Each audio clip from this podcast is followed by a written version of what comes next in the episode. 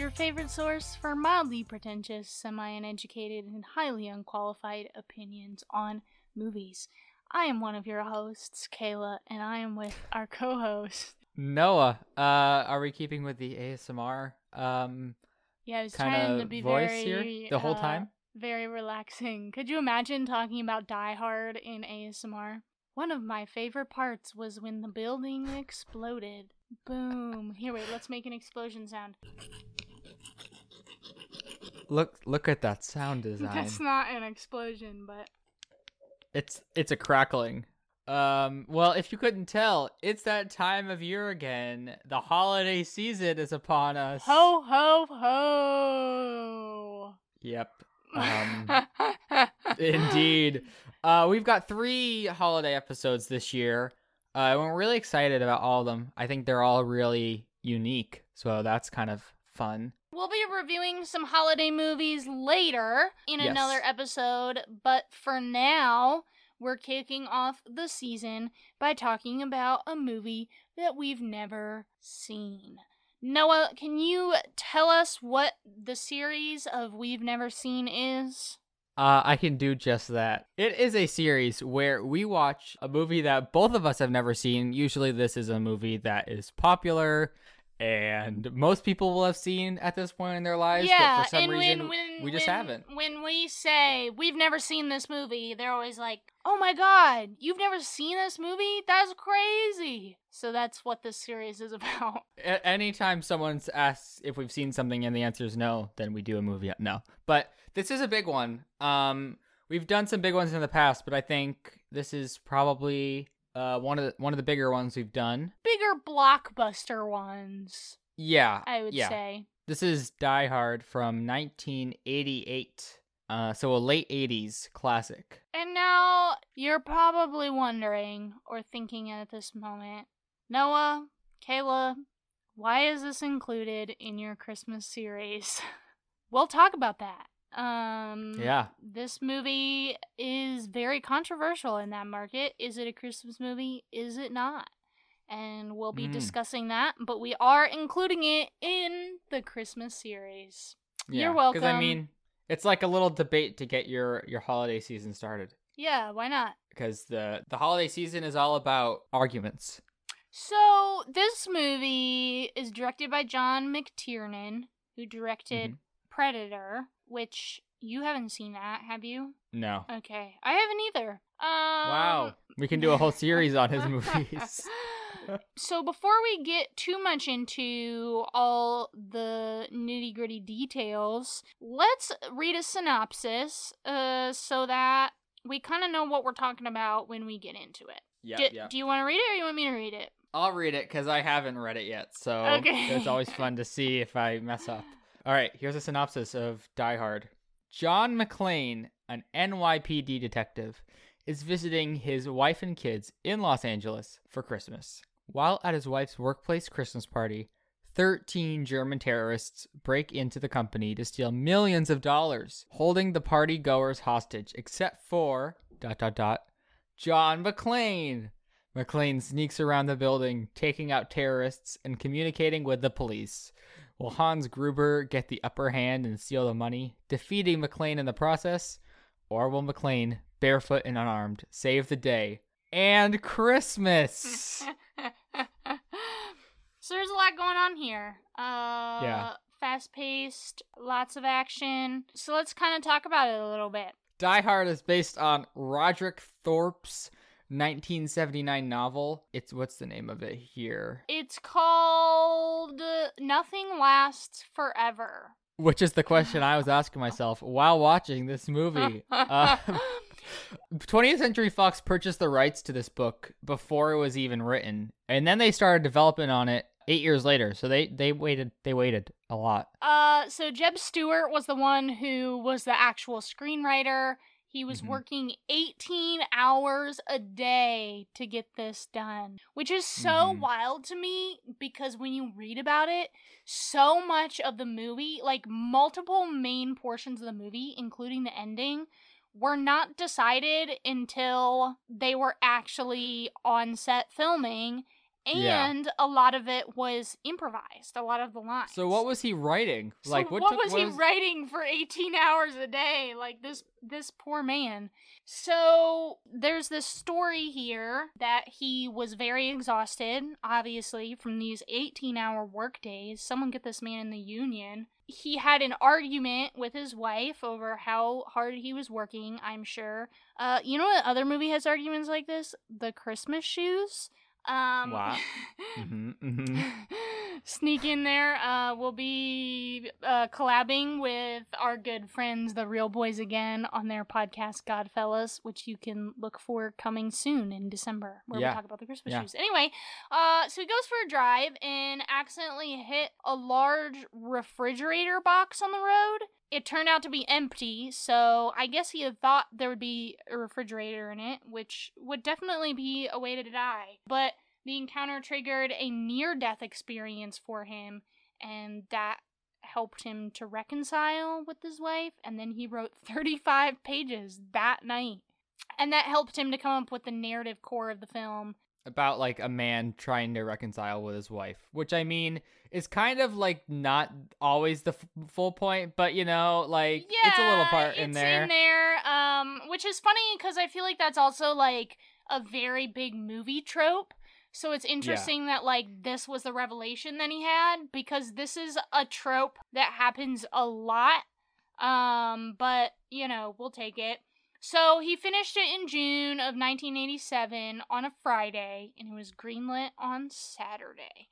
So good for him, I guess. Hopefully, he took a good nap after that. Yeah. So, John McClane, which is the main role, was offered to a lot of people. Um, Schwarzenegger, who I could see in this role, Sylvester Stallone, Clint Eastwood. Could you imagine Clint Eastwood playing this role? With a cowboy hat on. Harrison Ford, Burt Reynolds, Paul Newman, James Caan. Um, That could be James Caan's second Christmas movie. yeah. This and Elf, the the the two big ones. Good night. Um, so then Bruce Willis, who initially declined the role, came back uh cuz his schedule kind of cleared up and and they uh put him on it. hmm hmm And they paid him 5 million dollars, which is also that was Yeah. kind of unheard of at the time and so Yeah, they paid him a lot. Uh, they said they needed like an everyman, which I think makes. I mean, now it's hard because he's such a big star, but then it worked. Uh, but he'd only been in one other movie, and it wasn't like a big action movie, so it was a big a big risk. yeah. But then, like you said, a lot of this story was written like while they were filming. Stephen E. D. Sousa, um, not to be confused with John Philip Sousa. Um, he did some rewrites. um, the the scene of McClane and Gruber meeting on the roof, which I actually think is one of the better scenes. He Yeah, wrote that when he heard Alan Rickman doing an American accent, which honestly wasn't a great American accent. no, but, it wasn't.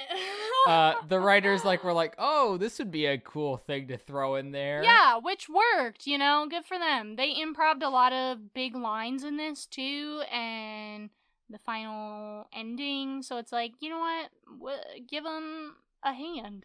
Good job. Clap, pat, Clap. clap, pat, pat on the back. I was trying to say pat on the back, and I said clap on the back.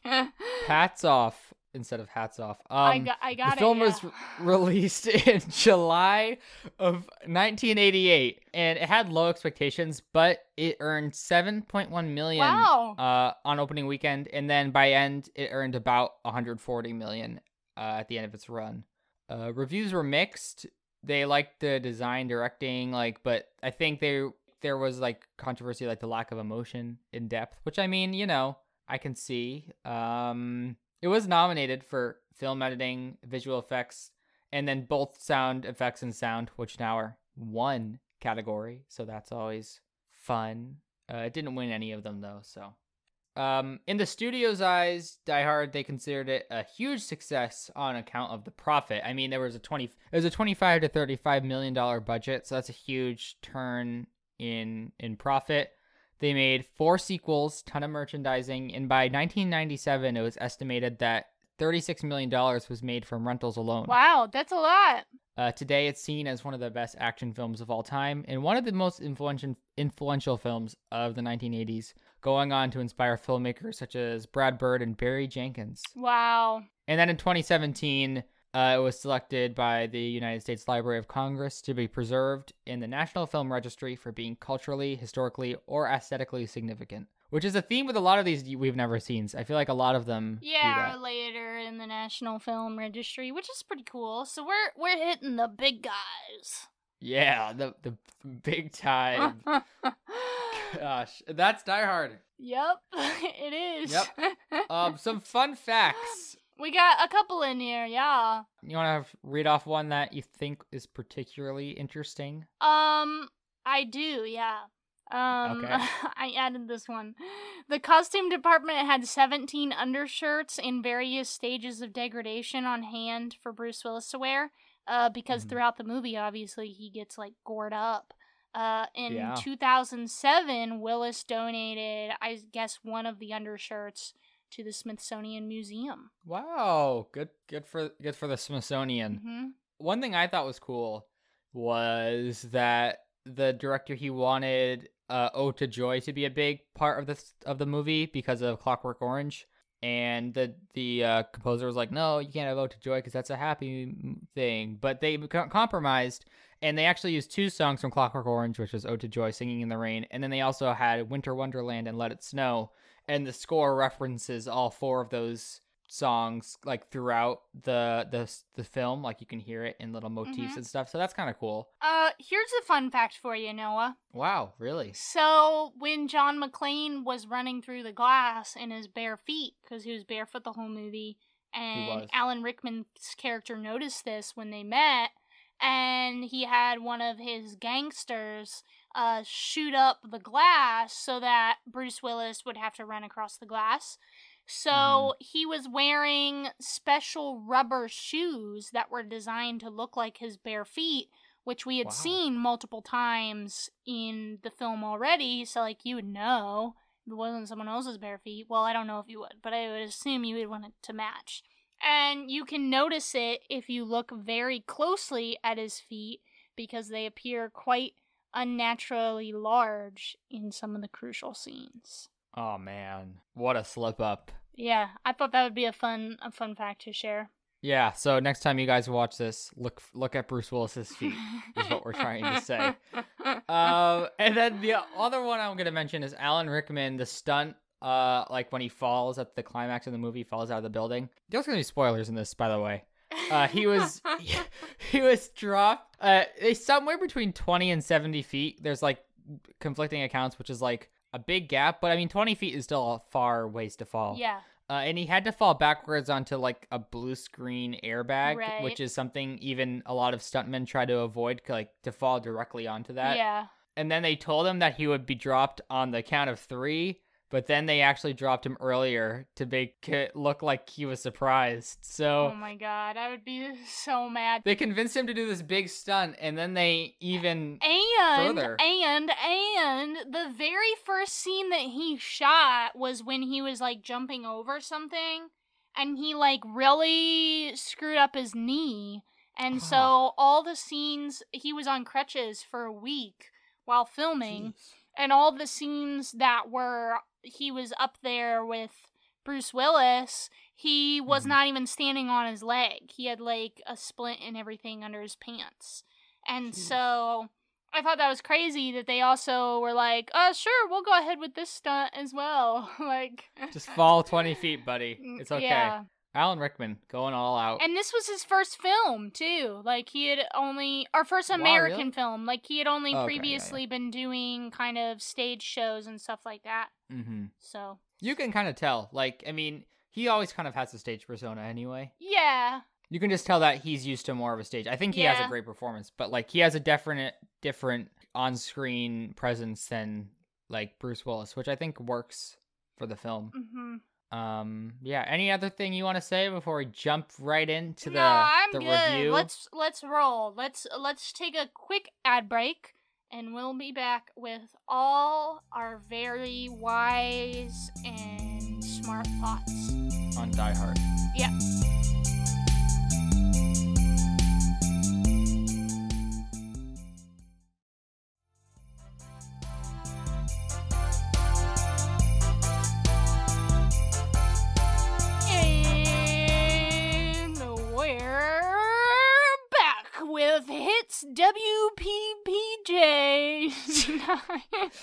I was trying to do a radio and then I couldn't think of like a. A station. Thanks for tuning in. W D I E H A R D. Um, 1988. Uh, Die Hard. So we both watched this movie. Thankfully. we did.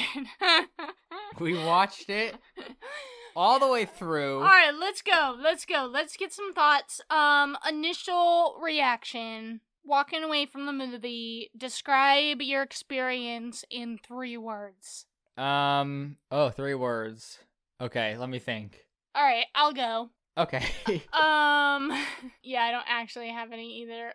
Okay, I'll say I'll say fun, oh, that was one of mine. boom, and nice. Okay. Literally, I picked the most uninteresting words ever.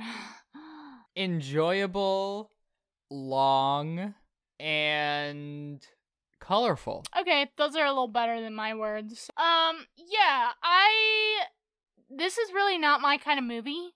I'm not normally an action movie person. I can get into some action movies. So I didn't really know what to expect going into this one, but I enjoyed it.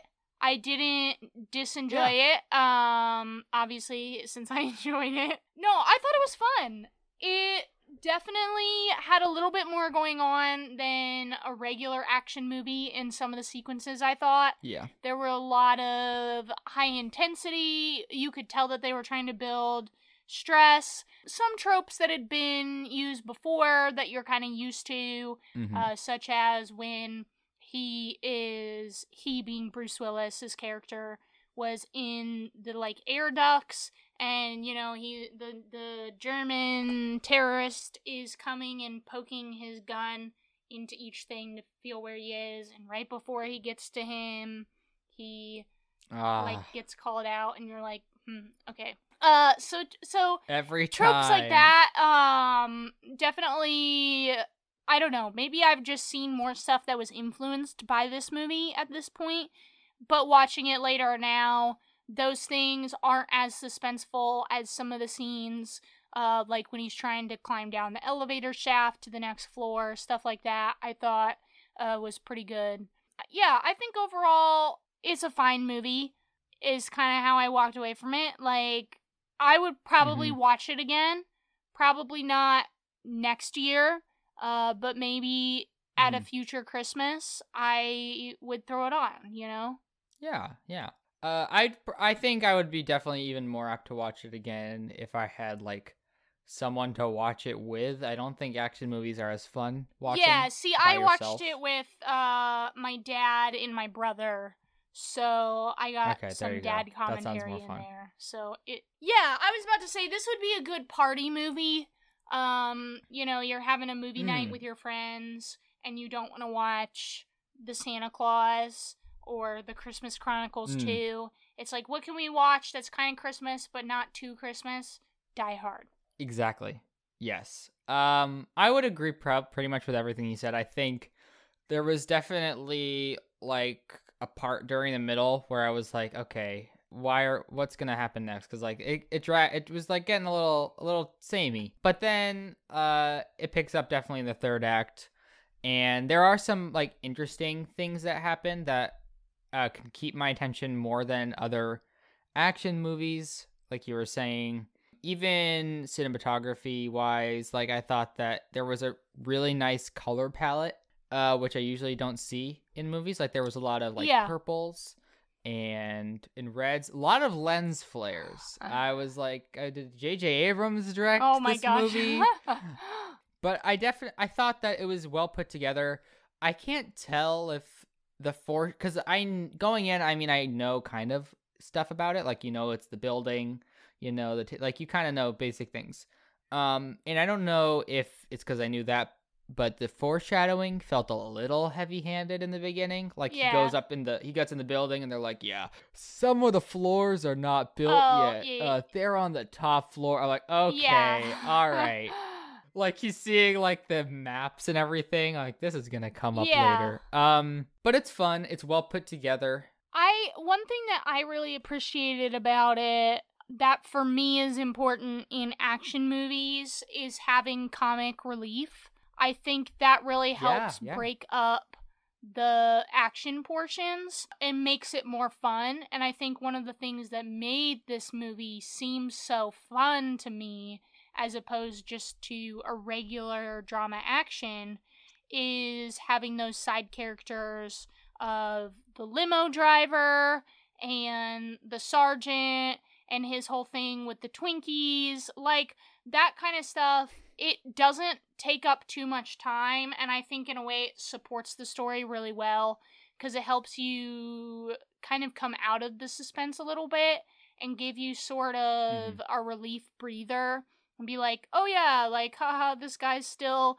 sitting in the parking garage with this big stuffed animal. And you kind of laugh about it, and then you're like, Yeah, all right, yeah. we're right back in to the action sequence. So I think that uh, was a major benefit to the film as a whole. And somehow it feels a lot more natural than like a marvel movie where those it feels like they have like separate writers where they're like okay we got a joke here yes. and we got our yes, joke like here very scripted, produced, overproduced jokes. It didn't feel like that. Yeah, you're totally Yeah. right.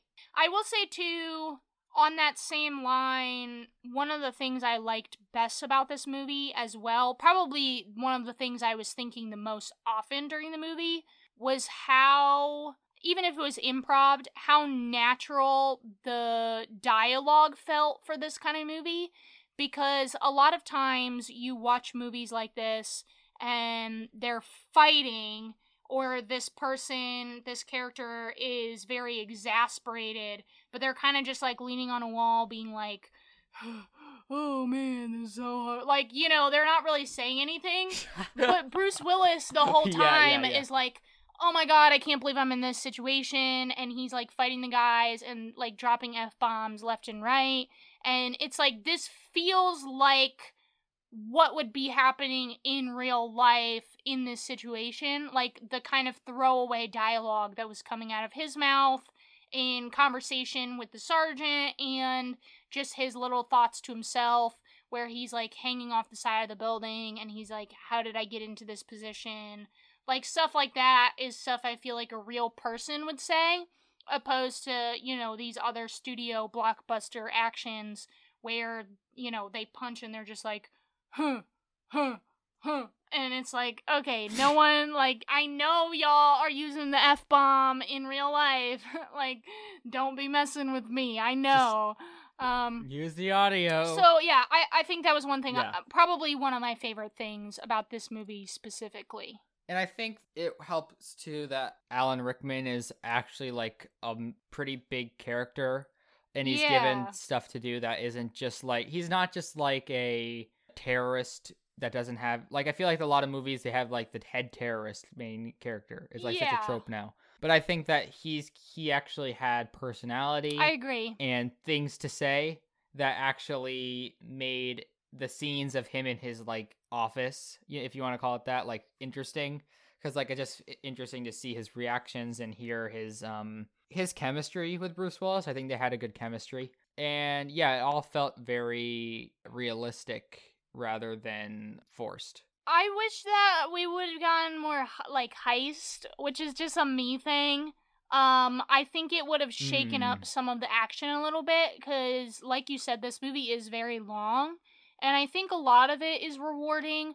But I think there's also a lot of scenes that are like, this is dragging on a bit. We don't really need this. Or it felt like the same repeated, you know, the Germans come in and there's a bunch of gunfire and he's running Mm. away and and that takes up a lot of the stuff and i think um pretty much the only heist stuff we got is the guy on the computer just being like type type type type type where we at man and yeah, just he's like, typing.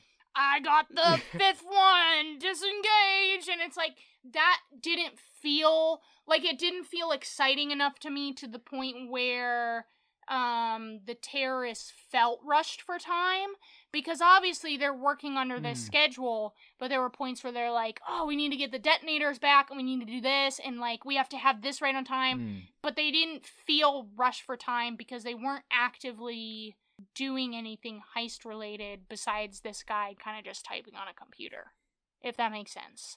No, like I felt like agree. there could have been an added kind of stuff for because you have the scenes originally where they first come in and they're cutting down the tubes and they're doing the wires and they're kind of spreading out and it's like why do you need all these guys? Like what are they doing do any of them serve a purpose besides walking around with a gun like i just think it could have been more interesting on the terrorist like the conflict with the terrorists their plan I think could have been better laid out. I just don't think their plan was very interesting. Yeah, I I agree because like you said the ter- the main terrorist Alan Rickman's character um Hans he you know had all these things that he was saying like oh that's just what I want I want the FBI to come I want this to happen because of this but it kind of felt like he was telling you or over explaining after the fact like I wish we could have known some of those things or had them more fleshed out um, because when they kind of asked for demands, he gave all these, you know, names or whatever. And I thought that was funny and clever, but then you didn't see a lot more of that. And so I kind of wish, yeah, we would have some more, more kind of info we could have gotten to make that a little more interesting. it there wasn't much clarity on like the details. It felt like they were saying like, "Oh, we're one step ahead of them," but we don't really know what, how they're one step ahead of them because we really don't know the plan very well. It's just like they want to get the money. Yeah. Um, yeah, it's. I think that could have definitely been better, and I think they do a good job building suspense in the terms of all the scenes with Bruce Willis because I think those are well done.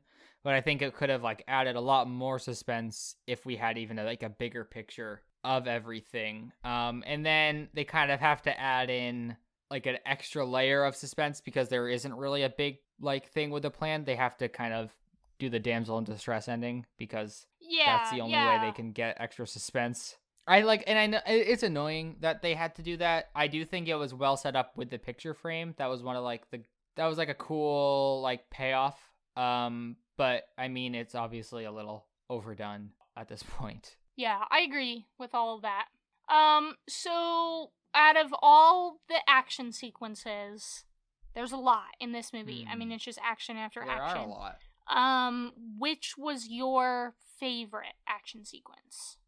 I don't. I I did like like some of the final fights he had because I think they're more the most fun when he's like at the end of his rope. Yeah, I think those are really fun. I did really like the scene, which it wasn't really like an action sequence, but the when they dropped the C four down the elevator Yeah, shaft. I thought up, that like was I just really thought that just looked really cool. You know, all the ex- you gotta love the explosions. Yeah, I thought there was just a lot of visually int- like they just look everything just looked cool. I think it wasn't the fact that like maybe the choreography was like fine. You know, it wasn't like insane, but they did a good job making things look cool, especially for twenty five to thirty five million dollar yeah, budget. yeah. I think one of the things that I didn't like, um, or maybe was a little more confusing, was they used a lot of these kind of back rooms and like weird control rooms and computer rooms and it was kind of hard to tell where they were in the building and kind of what was happening. Yeah, like the main recognizable places were um the office that they were originally in where Hans shot the CEO um because that was kind of like had the recognizable doors with the blood on them as well. And I think that yeah, it just was hard once they were kind of in the tunnels and in these back stairwells and stuff. I was like, are they on the 32nd floor or are they on the Yes. 7th floor? Are we in the basement? Like wh- where are we and and kind of just with the building. I don't know how they would have really corrected that as much. Maybe someone on the walkie-talkie saying we're on whatever floor or the elevator showing you. yeah. Wasn't a good geography. Yeah, which made it hard to follow. Um, like I thought maybe. Well, I think at one point I was like, okay, so he's probably pretty close to the office right now, and then next scene he's on the roof. Yeah, I'm like, okay, I guess we're on the roof. Like, like now. it's just hard to track with um in terms of which makes it kind of confusing because a lot of the movie is them wondering where he is and you as the viewer wants to be like I know where he is um so that you kind of feel more secure in him being away from them but you don't even know where he is so you're like it leaves more Right. unease which I don't think they necessarily meant to do like it didn't feel Yeah, like I agree. motivated unease if that makes sense What did you think of like the other like the the subplot? I guess I mean it's more like just the second half of the movie, but it's like a whole not a whole like thing with the LAPD them being outside and like the walkie-talkie communication thing. Um, yeah, cops are idiots. Um, and that was this is exactly how I imagine real situations to go. Um, where one person is just trying to be like, look at how big my dick is. Like, that's just how I imagine those things going. Like, these people have been waiting for this all their lives, but they don't actually know how to do it. And these ter- terrorists clearly also know that same playbook because they're playing right into the hands of the terrorists. And I think it works in this context um in some ways, but I also am like this whole okay, this guy's really dumb, but then this like sergeant is actually super smart. Um I I don't think worked as well as they wanted it to work where um he was like on the walkie-talkie, you know, with him. I uh, there's just a lot that I'm like it doesn't really make sense and then the FBI guys kind of came in and I don't know much about real FBI guys, but I do know that FBI people are smarter than cops uh, because they go through so much more rigorous training and usually like law school and everything. So I I feel like these guys would not have come in like that. So it kind of felt like they were doing the same trope with the FBI guys as they were with the police head of the police department. And so I felt like it Mhm, didn't mhm. work once you had both of them there. If that makes sense. I don't know if that makes sense or not. No, yeah, because like you were, th- you think maybe like, oh, cool, the FBI guys are gonna come and then it's all gonna, they'll probably kick this idiot out, and we'll be fine. Uh, but then they're kind of just playing the exact same. Yeah, role. and they were the same kind of asshole, you know, sort of guys. And I almost wish that, like, they would have come in and been smart and still gotten blown up. Like, it just felt yeah, like they were doing the same role to an extreme and it made it less interesting and then you know you you saw yeah i i have a lot of thoughts that i'm just not gonna say um but yeah i i wasn't a fan of the police any of the police stuff uh besides the sergeant I think that it. I think they could have definitely done more with him having communication on the outside. yeah because it just felt like they didn't it didn't really add anything but frustration like he didn't really get any help from them Yeah, which I think was kind of the point was for him to or for the viewer to feel like it was strung out, but I think they overplayed that card because we kind of got the strung out thing when they weren't listening to his original calls and I Yeah, I think the police storyline kind of detracted um from the action, but I mean, I I get what they were trying to do, but I don't think it worked as well as the rest of the movie. I will say I don't understand. Maybe you can help me out here. I don't understand how their communication worked, um, because obviously they're all on the same line, right? Because at times they're on the same yeah. line, so the terrorists can hear everything that John and the sergeant are saying. Why aren't they stopping him from saying these things? I mean, they're having the sergeant and John are having these long, like two to three minute conversations that are like giving emotional depth to the movie, I guess. And Mhm. Hans and the rest of his team are all just like, okay, like shrug it off, not commenting on it at all. I just like didn't that confused me while I was watching it. Yeah. I had a, a few questions. And maybe like I missed something. That, that sometimes they would use it where they were like kind of then they cut into the conversation like, wait, I heard that, and you're like, oh, so I guess they were listening. Um, I just don't understand what if if at some points they couldn't hear them. Why were they just like if was it a walkie-talkie channel they could have just kind of moved to? Um, I don't know. It that was that was weird. Um, like were they listening to the whole conversation where he was like, "Tell my wife that I'm sorry." Right, right, Or like were they right, just li- right. in there listening in the in the office, just like well, and like tears in their yeah, eyes, like man, this is yeah, is there. uh, I was that just the logistics of that specific plot line or plot piece was very confusing to me. yeah, I agree. I did like Al. I thought his portion of the movie was fun. Who was who's at who is Al? The the police officer. Okay, yeah. the uh, other one on the walkie-talkie. I thought he was fun. I thought he added another like he added a good element of like comedic relief, I think, Yeah. or just like another personality to the movie that was Good was old Sergeant Al. Yeah, he was just a little different. He had a different vibe. And I think it was very smart of them to establish him in that way in the first place. Because the first time we meet him is him buying those donuts in the shop. And Hostess you cakes, kind yeah. of are laughing about it because that's a trope that's played for cops. And he's like, "Oh, it's it's for my pregnant wife," and you know it's not.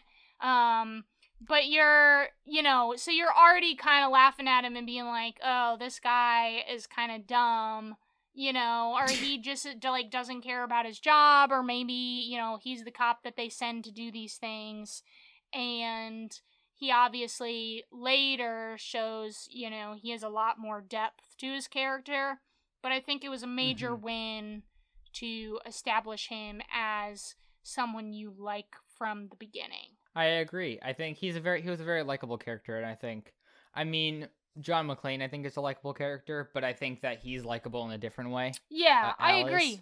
I agree. Um, so it's like a nice, a nice uh counter. they're they're it's a it's a coin. It is a great. I mean, when they see each other at the end and they like embrace, I'm like, man, this could be a great. Yeah, plot like twist you right here. know, you know that they're gonna be friends forever because they shared this traumatic experience. So Yeah, that is how it works.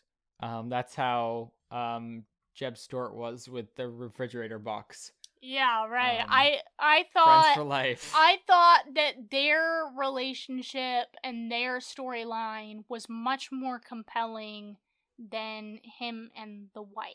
yeah, the I that was a we that that didn't work it's so hard well. because they established from the get-go that their marriage is very complicated and they're not really in love anymore but they have kids um, or maybe Mhm. they both still hold some kind of love for each other which i guess we see at the end when they have this near-death experience But I feel like they just like they have to have it, it for the movie to work. but- Yeah, and I felt like it was kind of just like I thought her character was fine. Um I thought that she was brave.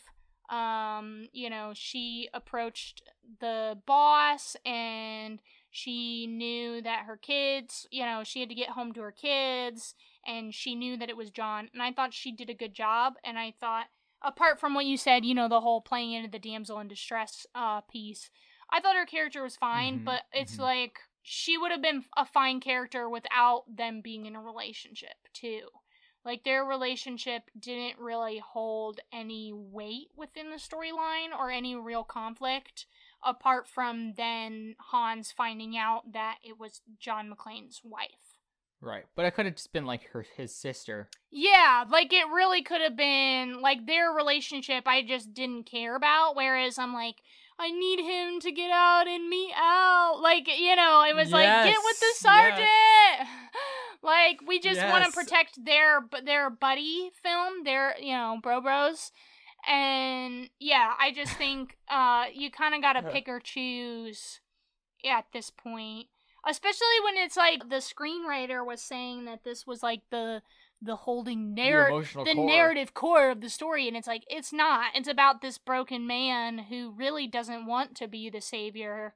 And he kind of has to be because he's put in this position and feels like it's his place and then he meets this guy on the outside who really is being his emotional support and kind of the backbone of the everyman and being like yeah like you're gonna be okay buddy and I think that's where you really see um the emotions come into play and like kind of just throw, throw Yeah. the wife out of there. Yeah, the only time it, it it matters is in the scene where he's like, "Say sorry to my wife," which I think could have been. Li- you could just replace that with any other emotional core. Yeah. You could any uh, any other plot beat, any other beat there would have worked. And I think Um, one of the only reasons that there could have been any sort of emotional pull towards the end with the wife is because of the kids. You're like, oh gosh, no, not the kids on the TV. Like, why is the reporter putting Mhm. these poor children on TV? And like, you're kind of thinking about that rather than even their relationship. Yep, it, it just didn't need to be there, um, or it needed to be better to actually mean anything to me because I really didn't care. Can we talk about before we before we wrap up our thoughts? Can we talk about the final um helicopter sequence with like all the explosions? Sure, yeah. Uh, cause they actually did all those explosions. Um, all the Yeah, uh, like mhm. it wasn't you know CGI'd or anything. Like they actually blew up helicopters. Um, and I mean, it. I think I read it took like six months of planning. Yeah, which is and then a it- lot. two hours of filming. Uh-huh. So just a lot of prep.